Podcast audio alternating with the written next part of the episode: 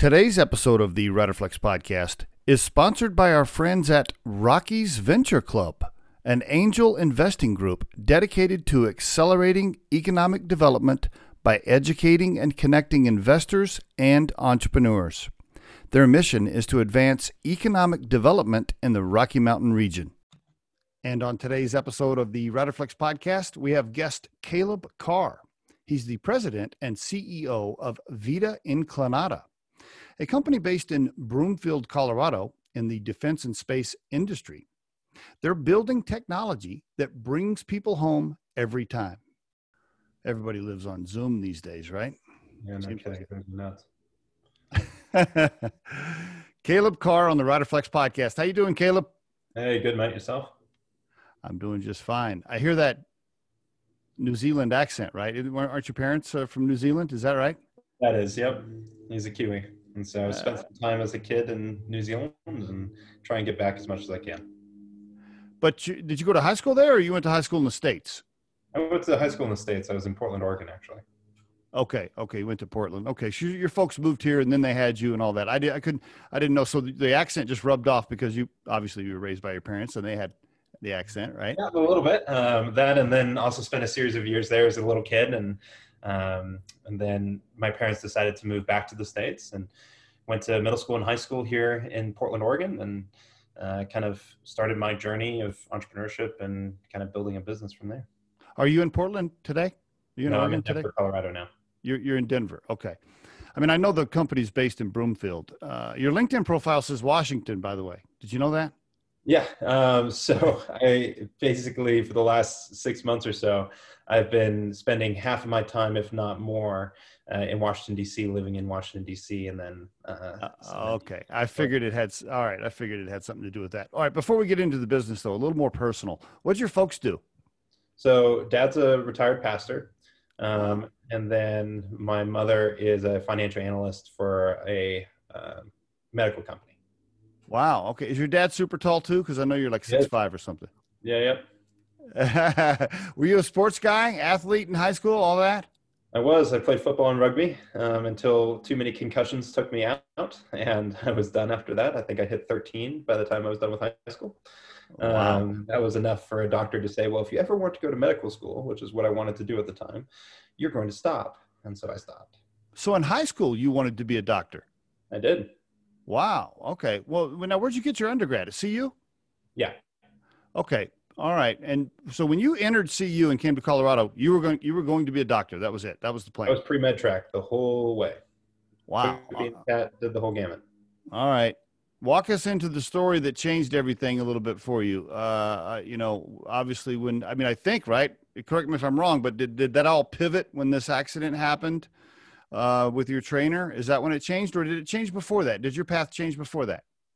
So, I mean, I was I started search and rescue when I was 15 years old. So in 2009, so I was still in high school. Um, I worked for the Multnomah County Search and Rescue Team. Okay. And the reality was is that my first training mission, one of the trainers went down with cardiac arrest. So we ended up calling a Oregon National Guard Black Hawk helicopter to come rescue him. But the basket, as they were trying to lower down to us, kept swinging back and forth, unable to get through the trees. And so after multiple attempts, they called off the mission, and we called time of death on the ground. Um, and you so, and how, how many people? St- can I just visualize that for a minute? Is it you, the person that had the heart attack? Is there a bunch of people around, or we had teams about seven or eight and at this point i had no idea what the hell i was doing it was my first training with anything related to search and rescue and so basically me and a couple others just kind of looked at it starry-eyed going okay what the hell's going on and How- stay out of, out of the way right? How old were you? i was 15 15 well that's something to see at 15 years old right? I bet that that was you know obviously was, was a major impact on your life i guess at that time. Okay. Um and so talk to me about but but even though that happened and you're 15 in high school you still wanted to be a doctor. You didn't that didn't immediately change your path into being an entrepreneur or creating vita right? That didn't change it right then Yeah, so search and rescue was what actually got me super involved in medicine. Um, I loved the idea of medicine. Had a lot more harder searches that came after that first iteration i see um, that naturally made me have a very high passion for trauma and for helping patients. Um, and so that was kind of where I wanted to go to school for was primarily to go be a doc. okay. And did you visualize yourself as like the doctor that flies out on the helicopter and like saves the guy that's dying on the mountain? Was that was that was that? The, as much as I would love to do that, I, I saw myself much more in the emergency department, if anything. okay. All right. So you go, you finish school, you get your your degree. Mhm. Walk us into your early career, and didn't you? I mean, Vita started pretty quickly, or did you start that while you were in school? I think you did. I started while I was in school. So I started in 2012. Um, a professor heard the story uh, from 2009 and basically verbatim said, Well, why the hell don't you fix it? Um, and that was two months into my undergrad career. Um, so with that, created Vita. Um, was little kitty startup, as I call it, throughout all of undergrad. Like a Uh, fun, col- fall. like a fun, fun college project. Yes, exactly. Okay. Except it took me into lobbying. I set up a couple nonprofits um, as the University of Colorado claimed 75% equity of Vita within the first year of our creation. Whoa, whoa, um, whoa, whoa, whoa, whoa, whoa, hold on, hold on, hold on a second. Wait a minute. Let me just make sure I heard that right. You, you, you're doing this project, and the university at some point said, "Yeah, we we own the majority of that little company you have there." Was it an official LLC with like an operating agreement and everything? It was. Okay, all right. Uh, did you say, "Hey, I'm looking at my cap table and my operating agreement. I don't see you guys in here anywhere." Yeah, um, it, it was rather radical to get that from the tech transfer office from the university. Uh, what'd you do? So I said, screw you. Um, and I opened uh, a company called Students for Intellectual Property. We were a lobbying firm where we, hi- we had over 300 students working for us um, across the country to push legislation both at the state and federal level to mandate that students who create something on campus own what they create. Um, Across the so we've done a nation? Across the, across the nation. country? Yep. Wow. Okay. So not only not only were you going to school, you had your little company going. Now you're getting legislation passed to, to fix all this stuff. That wow. That Okay. was, Yeah. the, that was the main focus, yeah. uh, Um, so we got a couple states passed. Um, all right. all right. Colorado eventually, eventually died um, as a deal between the University of Colorado and the legislature, which the University of Colorado would step back and release their claim to our IP if the Colorado State Legislature would drop the legislation. Okay. Did this cost you money to get to, to, to do all this lobbying and everything? How are you funding yourself during this this, this time? When I left undergrad, I came out with $67,000 in debt on credit cards. Okay. Student loans, credit cards, all this stuff. Okay. I was actually on a full ride. So the University of Colorado was threatening to pull my scholarship, threatening to kind of completely kick me out of the university as a whole um, during these years. And I mean, Wow. it, it was still completely funded by credit cards. Wow. Wow. Uh, have you guys made up since then? Are you like buddies with the people that see you now? Or are you guys still kind of like Yeah, I, I think it's still a little bit tarnished. Um, we'll see. I've always said that I will make sure that CU's policies are fixed um, come Vita success um, to make sure that other students are protected. Wow. Okay. Major accomplishment though to get that stuff passed. All right. So, all right. So you graduate. You got the company. You you you have ownership of the company, full ownership of the company, or there or there's a co-founder, I think. So at this point, it was still really me. So we had a series of other individuals that were with us. Okay. Um, but when I graduated from undergrad, I realized that the company was not going anywhere. Okay. It was still ideas, pie in the sky. Let's meet every week. Let's come up with cool stuff and not do anything. And then drink some So beer and, then, and, What's that? I was going to say you left out the part, and then where you're like, screw it, let's just have a six pack and we'll just drink some beer and it'll, it'll be Yeah, fine. no kidding, right? Yeah, especially at that age. Uh, that had to be the cheap beer because I was on already on credit cards. right. Um, the so I ended up firing my entire old team. Um, one of which was my roommate at the time. Um, but, but you weren't. Were you paying? Were you paying these people, or you're like, hey, I'm firing you from volunteering? Yeah, firing you from volunteering, and uh, everybody kind of working for sweat equity, if you will. gotcha. Um, and brought on my co-founder and partner, split my equity right in half, um, Okay. and brought on Derek Sikora, who drove the engineering space to what it is today. okay. Now, when did you do that? What, what year was that? July 4th of 2016. Of 2016, and that was right after you had got your bachelor's degree. So right after you graduated. So the summer after you graduated college, you brought on your co-founder, And are either one of you guys working? Like, what are you doing to like eat and pay rent at this at this time? so Derek was actually working for a defense company at the time. Okay. Um, so he was designing uh, gunnery training systems um, for a series of Air Force clients. All right. So he had uh, income. All right. He did. And then I had my parents' income and my wife at the time, or my girlfriend, which turned to my wife at the time. Oh, I see. All right. So you had to go. So you so you you you partner up with your buddy. That's your new friend. He's got some income. You're asking your girlfriend if you can sleep on her couch, and mom and dad are also kind of helping a little bit. Yep, exactly. Okay, got it. All right, I'm with you so far. All right, then what, what what's the what's the first big breakthrough for you? Um, our first win was the University of Colorado's business plan competition, February 20th, I think, of 2018. So we still struggled for another. This two is two years. years later. This is two years later. Yeah. For two years, are you working on this thing? You're not working anywhere else to, to get any personal income. You're still you're just surviving. So I eventually started working for Uber Corporate out of Seattle. Okay. Okay. Um, and I ended up having to get a big boy job and actually start um, making an income. For Is that because is that because dad called you and said, "Hey, listen, uh, this is cool. I know you're having fun with this little project, but." Uh, I think it was more. I mean, uh, the lady, she was a she's an Air Force officer, uh, so she was stationed at McChord Air Force Base, um, and I was not willing to just sit on my duff and um, not contribute. So, um, ah, gotcha, gotcha, yeah. gotcha. This is your wife you're talking about? Yeah. Okay, she's your wife now. Yes. Okay, very good. Okay, all right, I got it. All right, so you know, I'm sorry. The the big break, 2018. I cut you off there. Go go for it. Yeah, you were talking. So, about I mean, um, we won our first business plan competition. And then throughout 2018, we raised about $100,000 in capital. Um, from friends and family, angels. angels um, primarily. And from there, uh, we were able to build a black box with red fans, uh, which was Chinese fans with plastic around it to try and validate this idea of what we call the load stability system or LSS.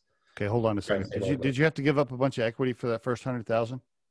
Um, we actually gave up um, less than, I think, 4% of the company. Okay, okay, very good. Good job. All right, good job. All right, you got the fan. You got the box built now with this hundred thousand. Plus, you are you taking a little bit of that angel money and paying yourself now, or you're still not paying yourself anything? None of us were paid until November of 2018. All right, Um, so you, you get this prototype built. Then what Yep. happens? so we then got our first Air Force contract in November. How? How'd you how'd you do that? Give me the short version. So the SBIR program, which is a Small Business Innovation Research Program for the Air Force, specifically looks for new inventions, and so they give you fifty to seventy-five thousand dollars to go find an Air Force customer if you have a viable idea that they might want to get behind. And so we submitted for seventy-five grand, and we ended up getting uh, one of those contracts in November, and then a second one in early, early 2019. Now, is that big enough? Is that good enough now for your co-founder to quit his other job, or not yet? he legally had to. So he actually quit within 48 hours um, of us being awarded uh, because the period of performance in the Air Force mandate that you spend 51% of your time on the contract. I see. Okay, that was probably a scary time for him too. Then, right? Was he Uh, married at that time? He was not, but he was. It, it was a risk, and I fully appreciate Derek for his sacrifice on that um, to take that risk for basically a three month period. So let's just pause for the listeners right there because a lot of Rider Flex people, a lot of entrepreneurs out there, you know, that right there is it. That's a major turning point for Derek, right? I mean, he's probably making, I don't know what he was making at that time, one something. six figures, yeah, without question. Yeah, one something. And it's it's time for him to make a decision. He's got to look in the mirror and go, okay, I'm walking away from this pretty good salary as a young man, and me and Caleb are going to pay ourselves pennies. Uh, and uh, yeah, yeah, I mean that's a major decision. Okay, all right, yeah. At that point, then he's all in. He's pushing his chips all in, and you you know you got you, you know you got yourself a good co-founder at that point for sure. Damn straight. All right, cool. All right, so then what happens? Walk us through, kind of walk us through now some of the some of the last twelve months and where you're at today, and and roll that into a nice overview of what the company is today for the people that have no idea what we're talking about. yeah so i mean uh, our first system flew november 30th of 2018 and that was the time where it validated everything that we were doing vita is essentially trying to craft and has crafted technology to eliminate the spin and swing of loads below aircraft or on cranes and essentially our technology is a drone that attaches to the load or to the cable and provides counter thrust in the direction of the swing to bring the load to center. So a lot of people remember Miss Metro, the Arizona rescue that was spinning out of control that went viral on social media. Yeah, yeah. We stopped that in about three seconds. When I saw the video, some of the videos, I watched all the videos I could find when I was doing my homework on you. My first reaction was, this wasn't in place before. Like the military doesn't have this. yeah. Our competition is a rope. It's called a tagline, which is literally someone holding it on the ground which works really well in an open field. But I can tell you from a search and rescue perspective, the amount of times I do a search in an open field is basically nil. Ah, gotcha, gotcha. I can't believe this technology wasn't out there when you were building this and you were you were go you were moving along. Didn't you have people telling you saying, "Well, listen, you're going to try to get this invented, and by the time you guys get this done, the, the military or Boeing or somebody's going to just put out their own product." I mean, I'm sure you got those conversations all the time. Yep. And that's exactly why I went to law school. Oh, um, oh, that okay. So that was one of my questions. I'm looking at. I'm like, now, so why did he go to law school? Where? What's that? Where's that coming in from? Oh, see, okay, that makes sense to me now. So you're like, I'm going to learn how to protect myself, so I don't have to pay all these le- legal fees. Damn straight. So, how do you corporately protect yourself? How do you protect yourself from an IP perspective? All those critical things that, especially as early stage entrepreneurs, we deal with on a regular basis but we are trusting others who we are paying hundreds of dollars an hour to to basically craft it and i said screw that i'm going to pay the hundreds of thousands of dollars in student loans to just learn it myself and now we have a very robust internal um, law legal practice um, wow. that protects the company on a very daily basis and arguably an hourly basis and does it have other clients? Does that is that a separate entity that you and Derek filed? Or is that a separate business subsidiary, or what is that? So it's actually two law students that I yanked from law school to come join me, uh, to come help me in this venture. And so um, they're both graduating as well. We're all taking the bar in February um, to go and actually be real lawyers. Um, but it's been a growth trajectory for them to learn all these different things from litigation to contract law to IP law, et cetera. I mean, not only can it be your in-house counsel, but it it could be a a subsidiary or or a different revenue arm, consulting arm of the company. I mean, yeah, you can do all kinds of things with that. Okay, great idea. All right, so are you are you back to my question about the military rolling something out?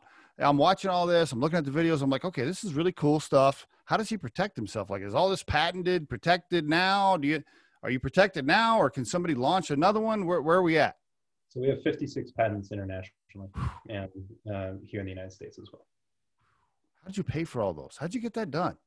So I mean, we went from our Series Seed round, which was November of 2019 or January of 2019, of 1.2 million um, and an eight million dollar valuation. Catalyzed that to an 80 million dollar valuation for eight million in May of 2019, um, and then uh, basically continued to grow uh, from there. So it was constant, just uh, strategic okay. raising uh, to be able to support a lot of that growth. Congratulations on the cash raises. Uh, are, is this uh, VC money yet, or still angels, or PE, or a combination of all the above? Give me a give me an idea of what. Oh, yeah. go ahead. So the first rounds were angel uh, rounds, and then after that, um, a corporate VC, Kanematsu, out of Japan, came on board and led the Series A round. Okay, very good. Do you have enough money now that you can manufacture whatever you need? You're not, or do you have you have a bunch of orders that you can't fill yet because you're still raising some more cash, or manufacturing and production is fine and you're right where you need to be? So we're actually in the crux of a Series B round right now for us to scale. So okay. we're sitting pretty well. I mean, we've got runway all the way through 2021, which is a rare statement for a start startup to say that we've got over yeah. basically Congrats. way over 12 months of runway. Congrats. Um, the reality, though, is we need to scale. We want to scale quickly um, because the military wants our tech. There's international agencies that want our tech, um, and I, I do not have the team to scale that quickly. Mm. Um, so we're actively trying to figure that out and um, getting very close to the close of that round, which will be an exciting announcement. Has cash raise all of a sudden become the majority of your job, dealing with cap tables and investors and raising cash? I mean, that's a like it or not, somebody in your position, that becomes a huge part of your life all of a sudden, right? It takes up a lot of time.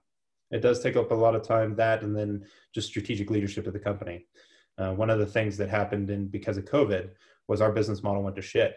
To be blunt about it, Yeah. um, we um, we were going to license our tech. We were not going to manufacture. Oh, really? And that was our main model. You changed your mind on that now? And we did. So basically, when the licensing deals fell apart in the beginning of 2019 or 2020, excuse me, um, I decided to drop everything and move to Washington D.C. And That's so I picked up everything. My family sacrificed a lot um, to basically enable me to go travel um, and live in Washington D.C. for a series of months. Uh, do you have children now? I do not. Okay. You know, I, I love the fact that you're ballsy enough to pivot though aggressively when you need to. You you you you obviously will make a change or you'll you'll attack something and, make a change in your life to do that. Whether it's go get your own law degree or move to Washington or okay, oh never mind, we're not going to license now. We're going to manufacture. Yeah, I hate the word no. Um, I am never good with that, and I'm very stubborn. If you talk to anybody that knows me really well, uh, if you tell me no, I say yes, and I say I'll figure out how to make you say yes. Um, that's generally my approach to the world. Well, how much cash has been raised so far total? So we raised close to ten million dollars in capital, and raised uh, and secured about ten million dollars in R and D contracts from the U.S. You're you're pretty good at getting people to say yes. Oh, it's working out. the biggest win was Congress. So we ended up securing congressional appropriation and authorization in the fiscal year 2021 budget um, to deploy systems to the Colorado National Guard, Florida National Guard, Oklahoma National Guard, and 25th and 16th cabs in Fort Lewis and Hawaii. Okay, now just so I understand, these are all things that you're going to deliver products on. They have not. This hasn't happened yet. These are contracts and that are in motion. There are contracts that have been already appropriated in Congress. Okay. Um, they were led by uh, Representative Horn from Oklahoma, who actually drove that to be appropriated in the last congressional budget cycle. so now you just have to deliver, right, and get the stuff Yeah, made on, Yeah, on time. uh, uh, yeah. uh, okay, so so you are, I guess, uh, for lack of a better term, you're still kind of pre, so. I guess you're still pre-revenue, uh, so to speak. Yeah. I guess. Uh, but but it's easy easier to raise cash when you have the contracts and you're showing the investor you're holding it up. You're look right here. Exactly. Exactly. Uh, how, how many employees today? We're at 32. 32 employees. Okay. And where do you see this going? You know, what is the, when you're talking to the investor, are you saying, hey, look, every fire department across the country is going to have one of these, or every, every oil company on the planet is going to have one of these? How are you pitching it? So I pitched mission first. And this is one of the things that pisses me off about Silicon Valley. It's all about market. For me, it's actually about mission. Um, Ah. I started this company to save lives. And so at the back of our facilities, we have two now. Um, we have our mission statement, and that's to build technology that brings people home every time. Mm. And yeah, the market's great. I mean, I'm showing currently revenue projections that would put Vita at close to 21 billion in revenue um, over a series of the next five years. Um, and so there's a lot of attention and growth opportunities for Vita. Okay. Um, but most importantly, when I talk to investors and what I look for when I'm talking to investors is are they aligned with my mission? And will they see a success, not in the market numbers, but in the ability to say that, yes, I invested in a tech that now is going out into the Pacific Ocean or going out into combat or going out into the Middle East and saving lives. And that is the first thing that I ask for. Mm, you can tell you're passionate about that, by the way. And Yeah. you're right. You're right because an investor looks at it. I, I got to admit, I did the same thing. I looked at it and I thought, well, that's cool, but how many of those can you sell and how can you scale that? I mean, I immediately did the same thing when I was doing my homework. And so, yeah, you can tell that you're passionate about that, which is, which is super awesome. Uh, okay. Very good. So if you can save lives, that's the, the number one mission. And if you can do that and pay employees and make a little money all at the same time, then there's your home run. Damn straight. And that's exactly what we're running to right now. Do you want to eventually take it public? Do you want to sell it? Or do you don't even have those conversations right now? So we're talking about uh, the opportunities of public um, over the next couple of 12 to 24 months. So we'll Oh, see how oh really? Oh, really? Wow. Okay. You you sure you want to do that? That's that's the mission. I will I will get it to that point, and then I will allow someone with much more senior and much more uh, knowledge of the space uh, to come and replace this 26 year old to actually come and figure out how to do it. Is that how old you are right now? I'm 26. Oh, I would have thought you were older than that. You speak and act much older than that, much much more mature from a business perspective. Okay, are you are you going to be comfortable with that though? I when that happens, I want you to call me back because because I think Yeah, you, I hand, gladly will. you you you handing the reins to somebody. I mean, you're going to have a lot of emotion around that. I think, uh, but Yeah. are you uh, and what stay on as a as a you know I guess as a chairman as a board member? Uh, Okay, I mean, I, I will always be on the innovation side. I will always be on driving the new ideas and driving the team to succeed. Um, but I mean, I am also, if you talk to any of my advisors or any of my team members, I'll tell you when I don't know anything. And I don't know jack diddly squat about taking a company IPO. I don't know how to get through those spaces. And so those are the kind of things that I will be upfront and transparent about that, yeah, someone's going to come in and lead that show. Um, meanwhile, I can help develop team members and help make sure that the military is set and all of these different things that are critical for the growth of the business and to support that kind of trajectory. okay. Are you and Derek still in charge of the cap table right now, as of today, or do you not want to share that So, I mean, we're 80% uh, roughly employed together? Together, you or you're st- you've raised Right. ten. collectively with employees. Okay, still you've raised ten million dollars in cash, and you still own that much. Good job, buddy. It's worked out. awesome job there. Okay, very good. All right. So let me ask you a few questions here as we move towards the back end about just entrepreneurial advice for people that want to start their own thing, or maybe they have their own personal mission like you did. If there is a junior or senior in college out there listening right now, and him and him, him and his buddies have an idea that they're working on in the dorm room in between beers and stuff, what would you tell them? What kind of advice would you give to an aspiring entrepreneur that's in college right now today?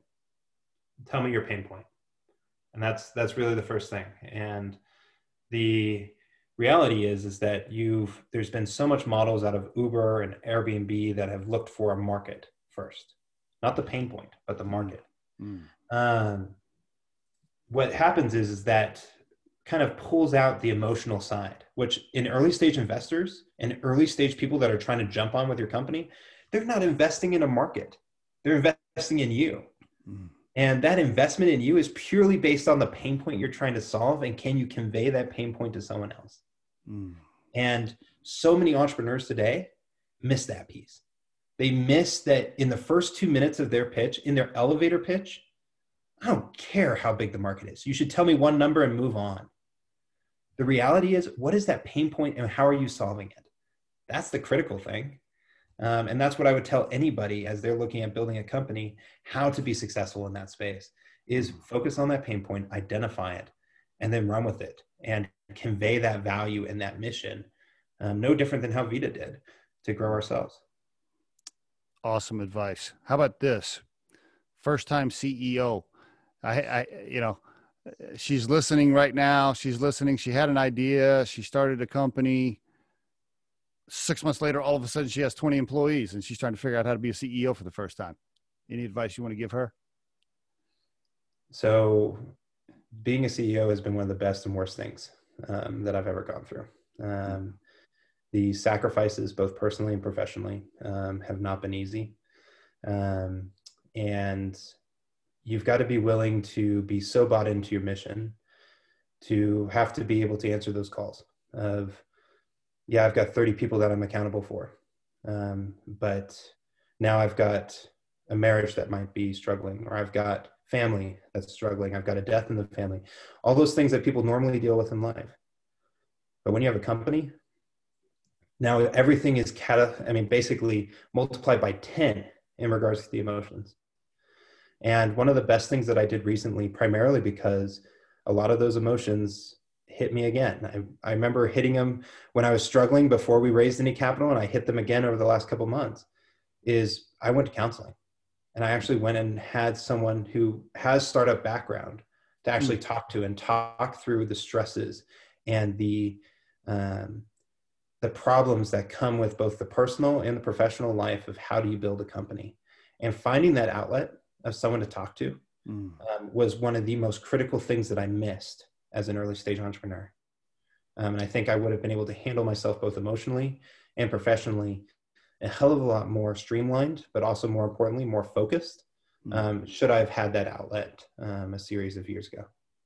Really appreciate you sharing that, Caleb. You know, for the listeners, if you're thinking about starting a business, it's almost impossible for Caleb and I to explain to you how stressful it will be on you, your family, and how emotional emotional it will be. I mean, it's I can't even hardly put it to words until you go through it, right? Until you live it. And so, yeah, I completely agree. Somebody to talk to, definitely. Or else you'll just bottle it up, and you know, then you're walking around at 3 a.m. in the morning in your living room in a cold sweat, you know, about to have a panic attack. You know, I mean, yeah, no, and, and that's exactly it. And then your family's around you, and you take it out on your family. You you don't know where to turn. You kind of retreat. At least for me, I retreated um, and it's not a it's not a healthy situation.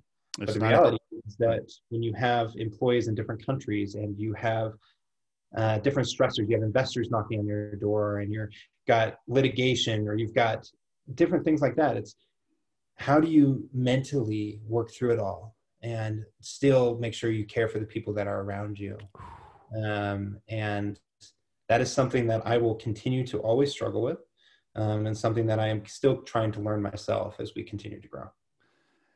Do you have a specific dark moment that you want to share? Maybe a, a super scary moment story that you want to share when one time that uh, you know was pretty tough on you? Anything you want to share specific?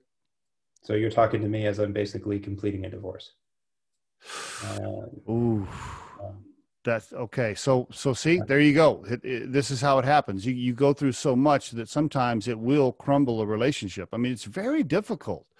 Wow. So now you're trying to, okay. For, first of all, I'm 53 years old and I, and I went through a, a, divorce. So I can tell you that it ain't fun. No, it's not. Uh, you don't have kids. That's good. Right. So it could be worse, but wow. Okay. So you're in the middle of that. You're trying to raise cash you're trying to fly back and forth from Washington to Colorado, trying to run a company, take care of employees. Oof, and now you're going through that. I feel for you. Um, you know what happened to me, uh, Caleb, is I, I ended up working more. I, I worked more. Not that that's the right thing to do, but I ended up just uh, pouring myself into work even more when uh, when that happened to me. Um, and I think it helped me in some ways. Um, I'd be careful to stay away from the vices, man. Just stay away from the vices, whatever your vice is, whether you eat eat cheeseburgers, smoke cigarettes, drink alcohol, whatever your vice is, be careful yeah. that it doesn't it doesn't pile up on you because that's what happens too. Yeah, no, for sure. And my big focus now is both work, mission, and then um, uh, working out, and that's kind of been what's kept my sanity. That's good uh, throughout all of this. That's good.